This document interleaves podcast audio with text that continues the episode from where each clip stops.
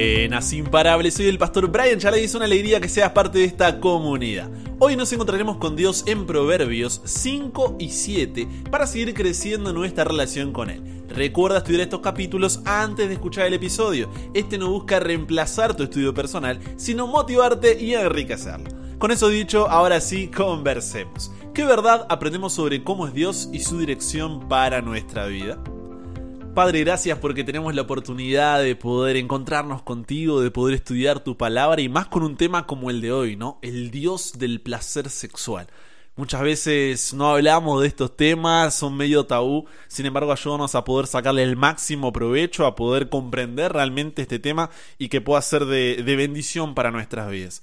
Tú sabes las luchas que cada uno tiene, los desafíos, las preguntas, las dudas, que realmente podamos en tu palabra encontrar respuesta y poder seguir adelante tomado siempre de tu mano. Guíanos en este estudio, por favor, en el nombre de Jesús oramos. Amén. En una época donde la sociedad predica el evangelio de la libertad sexual, si podríamos llamarlo así, ¿te parece que la Biblia es muy limitante en relación a la sexualidad? ¿Crees que la forma en que se habla de la intimidad sexual hace que se la vea de forma, no sé, negativa, como algo malo? El acto sexual fue diseñado para que podamos conectarnos íntimamente con otra persona del sexo contrario dentro del marco matrimonial, en un compromiso de respeto, fidelidad, amor y consideración para con las necesidades del otro. Se trata de sumisión, exploración, descubrimiento y deleite mutuo. Es más que una unión física solamente como hoy se intenta vender. Involucra también lo emocional y sobre todo lo espiritual. El acto sexual es un regalo que debería llevarnos a amar y adorar al dador de dicho regalo, que es Dios, de una manera más profunda. Pero nuestro problema es que muy fácilmente los regalos de Dios terminan convirtiéndose en sus mayores competidores. El regalo se vuelve más importante que aquel que nos lo dio. Y al quitarle su contexto espiritual, el placer sexual se transformó en un Dios a quien muchas veces nos encontramos adorando. Porque lo servimos, nos sometemos a Él y establecemos una íntima relación de obediencia a tal punto que determina cómo vivimos, nuestros principios, valores, prioridades, decisiones, relaciones y sentimientos. De esa forma, el regalo de Dios se distorsiona y nos terminamos alejando de él a través de diferentes prácticas como fornicación, sexo antes del matrimonio, adulterio, sexo fuera del matrimonio, acoso sexual, violencia sexual, pornografía, masturbación, relaciones entre personas del mismo sexo, prostitución, zoofilia, pedofilia, travestismo, incesto, entre otros. ¿Cuál es el problema de esto? Que el Dios del placer sexual se especializa en llevarnos más allá de lo que jamás buscamos ir. Si no reflexiona, ¿alguna vez pensaste que estarías haciendo lo que estás haciendo en tu vida hoy con respecto a tu sexualidad? ¿No nos damos cuenta de que cuando algo bueno se convierte en un Dios, el placer que produce muere durante el proceso? El placer tiene una, una característica que es única en su tipo. Cuanto más intensamente uno lo persigue, menos chance tiene de alcanzarlo. Cuando se persigue el placer por el placer mismo, este se evapora delante de nuestros ojos.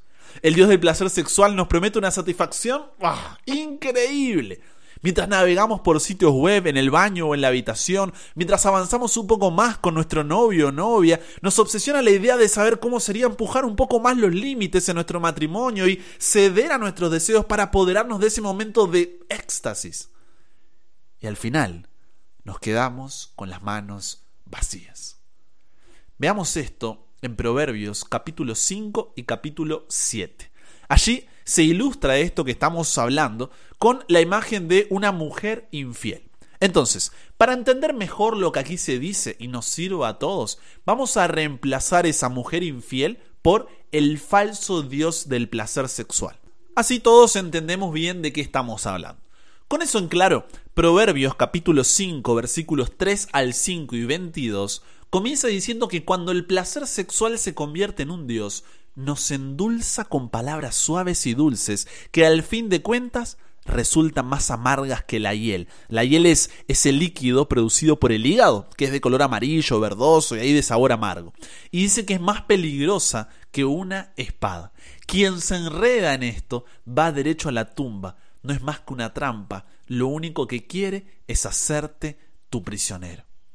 Luego en Proverbios capítulo 7 versículos 6 al 9 nos pinta el cuadro de una historia. Presta atención a lo que dice.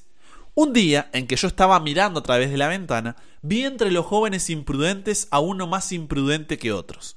Llegó a la esquina, cruzó la calle y lentamente se dirigió a la casa del dios del placer sexual. Ya había caído la noche, el día llegaba a su fin, en ese preciso instante el dios del placer sexual salió a su encuentro. Ahora, Fíjate cómo lo identifica en Proverbios capítulo 7 versículo 10. Dice, iba vestida como una prostituta y no disimulaba sus intenciones. Y es interesante esta imagen. ¿Por qué? Porque, ¿qué hace una prostituta? Te ofrece satisfacción sin compromiso a cambio de algo. Importante eso, por un tiempo determinado, más que importante todavía, y se asegura de que vuelvas a solicitar sus servicios. Y es que no podría haber mejor imagen para cuando el placer sexual se convierte en un dios. Nos ofrece satisfacción sin compromiso a cambio de algo por un tiempo determinado y se asegura de que vuelvas por más, que nunca sea suficiente. Por eso habíamos leído en Proverbios capítulo 5 versículo 22 que sus palabras dulces no son más que una trampa, lo único que quiere es hacerte su prisionero. Lo peor es que no disimula sus intenciones. Tú sabes en qué te estás metiendo antes de hacerlo. No es que, oh, me encuentro aquí de repente, no. Es concesión tras concesión, permiso tras permiso que terminas en esa posición. Mira cómo sigue Proverbios capítulo 7 versículo 12. Dice, a esa clase de mujeres se las ve andar por las calles o andar vagando por las plazas o detenerse en cada esquina esperando a ver quién pasa. Y eso lo vemos todos los días en una sociedad altamente sensualizada y sexualizada como la nuestra constantemente quedamos expuestos a una avalancha de imágenes sugestivas que buscan normalizar la adoración al placer sexual a tal punto que mucho de lo que te diré puede hasta sonarte exagerado, pero que ya te sea normal no significa que sea correcto. Vas caminando por la calle y allí están los anuncios publicitarios y o las propias personas que no sabes si acaban de salir de la ducha y se olvidaron de vestirse o qué pasó.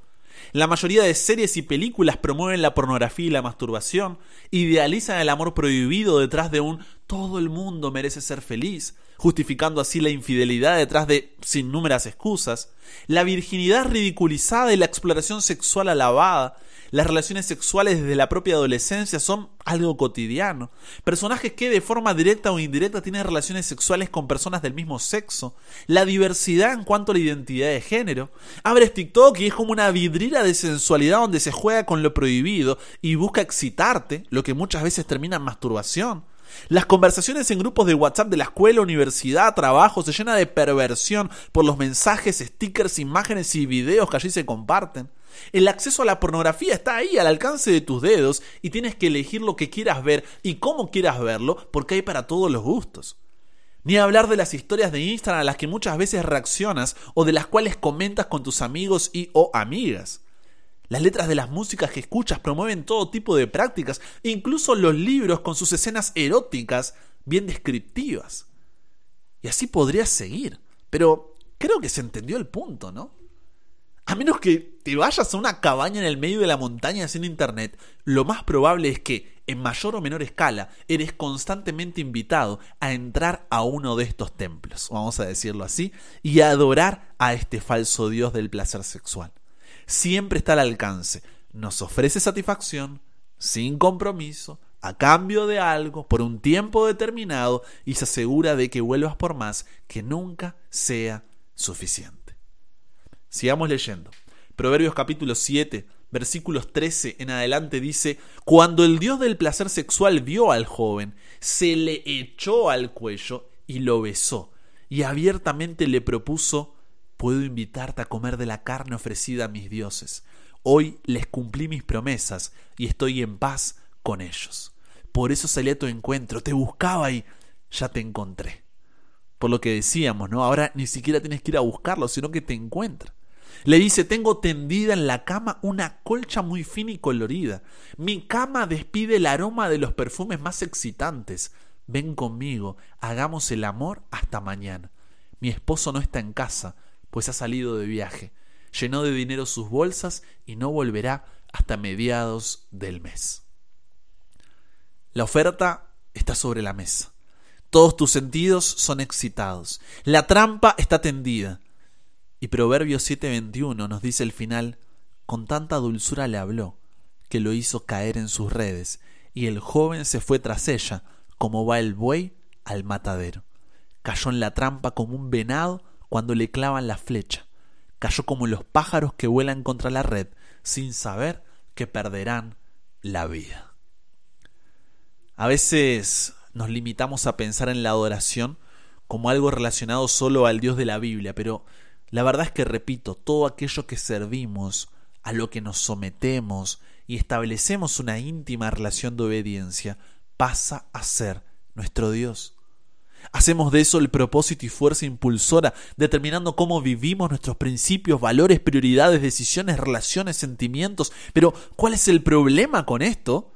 Que si ese Dios al que adoras no es el Dios de la Biblia, el problema no está apenas en lo que dejas de creer, sino en aquello en lo que comienzas a creer como reemplazo. Porque fuimos creados para adorar. Si rechazamos a Dios, es inevitable que redireccionemos ese impulso natural a otro objeto de adoración que siempre será inferior. Por lo tanto, en lugar de elevar nuestra vida como lo hace Dios, esta solo empeorará, porque nuestra referencia ya no está arriba, sino abajo estaremos ante un constante deterioro moral y espiritual. ¿No es esa acaso la condición de nuestra sociedad? ¿No es esa tu condición que estás en fornicación, adulterio, pornografía, masturbación, tal vez, entre otras? Y lo peor es que no solo nos afectamos a nosotros mismos, sino a los que nos rodean, porque arrastra con todo lo que tiene por delante. Ante este escenario la pregunta es, bueno, pero ¿y qué hago? Porque ya sé que estoy ahí.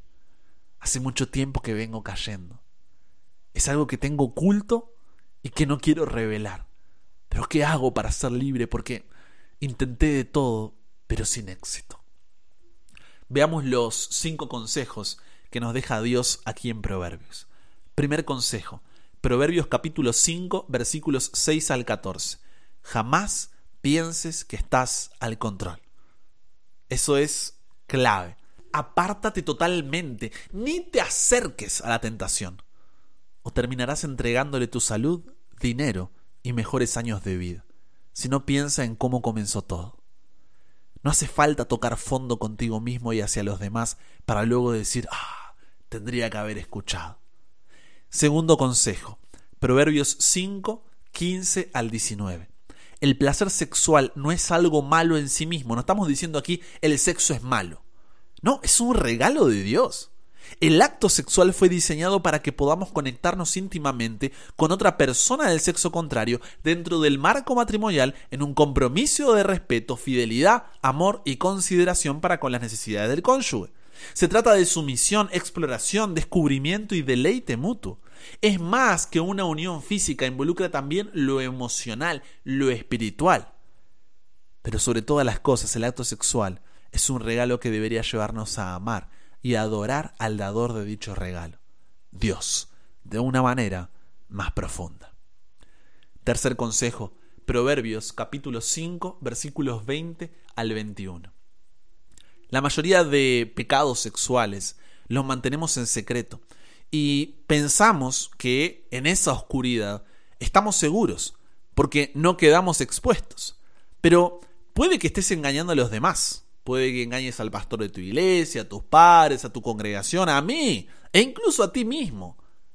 Pero jamás podrás engañar a Dios. Él te ve allí en tu habitación, en tu baño, con tu novio, con tu novia, con tu amante, en todo momento y en todo lugar. Estás delante de la presencia de Dios. Y eso, eso eso debería llevarnos a una actitud diferente. No por miedo, sino por temor. La debida reverencia y sumisión y admiración que la criatura le debe al Creador y que los redimidos le deben al Redentor.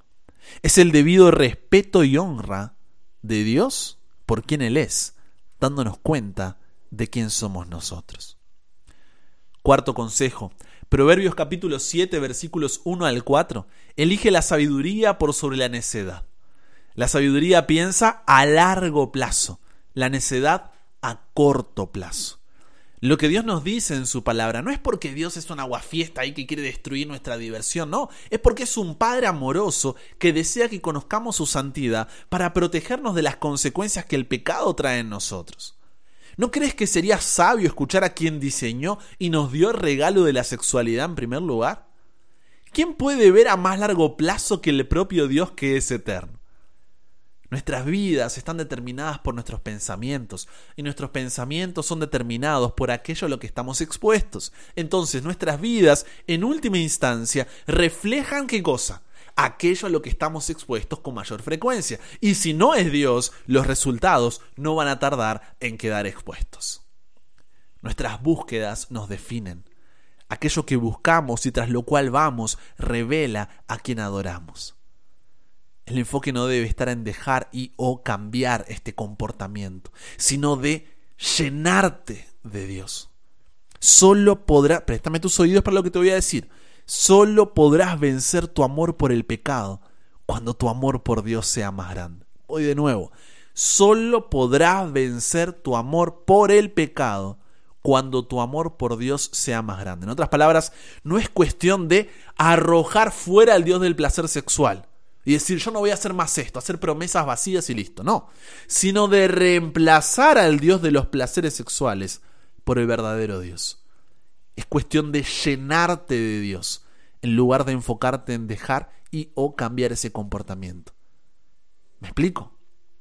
Quinto consejo. Proverbios capítulo 7, versículos 24 al 27. No eres el primero que está en el lugar que está. Aquellos que no aprenden de la historia están condenados a repetirla.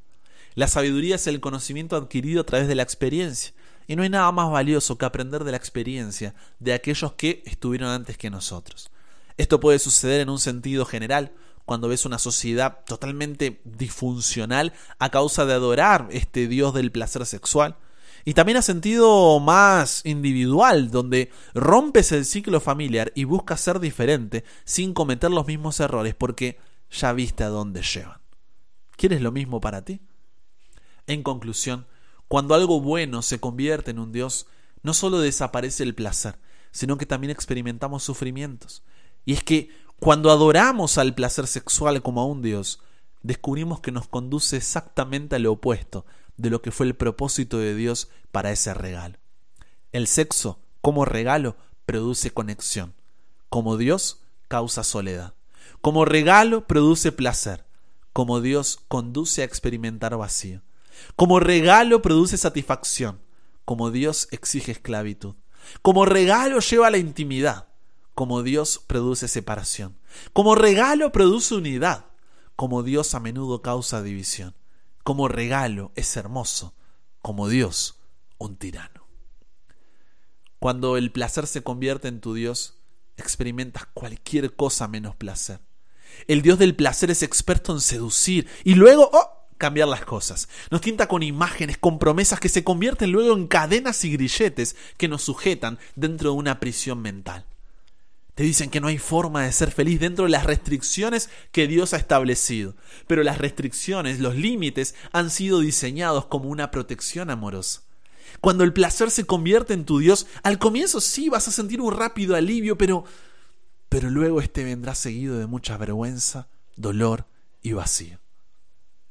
Solo cuando adoramos a Dios el Señor en este área de nuestra vida, experimentamos lo que en verdad hemos deseado todo el tiempo un placer profundo e íntimo. Cuando convertimos el regalo del placer sexual en un Dios, es solo cuestión de tiempo hasta que se quiebre y deje de producir aquello para lo que fue diseñado. Pero cuando el regalo nos lleva a adorar al dador, descubrimos que el dador nos brinda sus dones mucho más abundantemente. Esto no es una decisión que tomas hoy y no necesitas volver a tomar más, sino que recuerda, conságrate a Dios todas las mañanas. Haz de esto tu primer trabajo. Sea tu oración, tómame, oh Señor, como enteramente tuyo. Pongo todos mis planes a tus pies. Úsame hoy en tu servicio. Mora conmigo y sea toda mi obra hecha en ti. Este es un asunto diario. Cada mañana conságrate a Dios por ese día. Somete todos tus planes a Él para ponerlos en práctica o abandonarlos según te lo indicare su providencia. Podrás así poner cada día tu vida en las manos de Dios y ella será cada vez más semejante a la de Cristo. Si por algún motivo, razón o circunstancia tú y dices, Brian, ¿Sabes que por mucho tiempo estuve arrodillado una y otra vez en el templo del placer sexual, adorando a este falso Dios, de alguna de las maneras que vimos, y no sé si puedo salir de esta? Déjame decirte algo muy claro. ¿Tengo tu atención? ¿Seguro? Escúchame bien. No importa cuán lejos te hayas ido o cuán bajo hayas caído, hoy puedes ir a Dios, porque Él te está esperando con los brazos abiertos. Mientras te digo esto, un montón de excusas, de justificaciones y de razones van a subir a tu cabeza. Pero ya no hay lugar para la culpa porque no hay condenación para los que están en Cristo Jesús. Es por sus méritos que puede ser perdonado y restaurado, ya que Cristo fue tratado como tú mereces para que tú puedas ser tratado como Él merece. Fue condenado por tus pecados en los que no había participado, para que tú pudieras ser justificado por su justicia en la cual no habías participado. Él sufrió tu muerte para que tú pudieras recibir su vida. No des más vuelta. Cuando pienses en desistir, recuerda que Él insistió por ti. Hoy es el día de volver a Jesús, no importa cuándo escuches esto. Y si Satanás intenta decirte que no por alguna... que eso sea un recordatorio de cuánto necesitas ir a Dios. Conversamos con Dios sobre esto. Padre, gracias porque nos ayudas a reconocer esta adoración que hace mucho tiempo venimos teniendo. Este falso Dios ante el cual nos venimos postrando. Este tema toca a cada uno, Señor, de una forma diferente. Pero en esencia es lo mismo, Señor. Cuando convertimos un regalo tuyo, le sacamos el contexto espiritual y se torna una esclavitud. ¿Hace cuánto que queremos salir de esto, Dios? Y no vemos una posibilidad. Pero hoy nos recordaste de que esta sí existe. En el nombre de Jesús tenemos, Señor, poder para poder vencer. En el nombre de Jesús tenemos perdón por nuestro pecado. En el nombre de Jesús tenemos restauración, Señor, después de tanto que nos alejamos. Por lo cual, gracias. Gracias, porque no podemos solos. Ayúdanos a no enfocarnos en intentar dejar ese hábito, ese pecado, ese comportamiento. Y sí, ayúdanos a enfocarnos en llenarnos de ti, para que al llenarnos de ti sea tu amor el que nos lleve a abandonar ese pecado. Gracias por tu perdón, Dios. Gracias por esta nueva oportunidad que nos das hoy. Cámbianos, renuévanos, transfórmanos, somos tuyos. En el nombre de Jesús oramos. Amén con eso llegamos al final. Comparte con otros lo que aprendiste hoy. Súmate a la comunidad en WhatsApp totalmente gratis si todavía no lo has hecho para recibir una notificación en tu celular cada mañana, escuchar los episodios sin conexión, tener material extra, hacer tus preguntas, acceder a contenido exclusivo y te espero en el siguiente para que nunca pares de aprender y nunca pares de crecer. ¿Por qué? Porque hasta el cielo no paramos.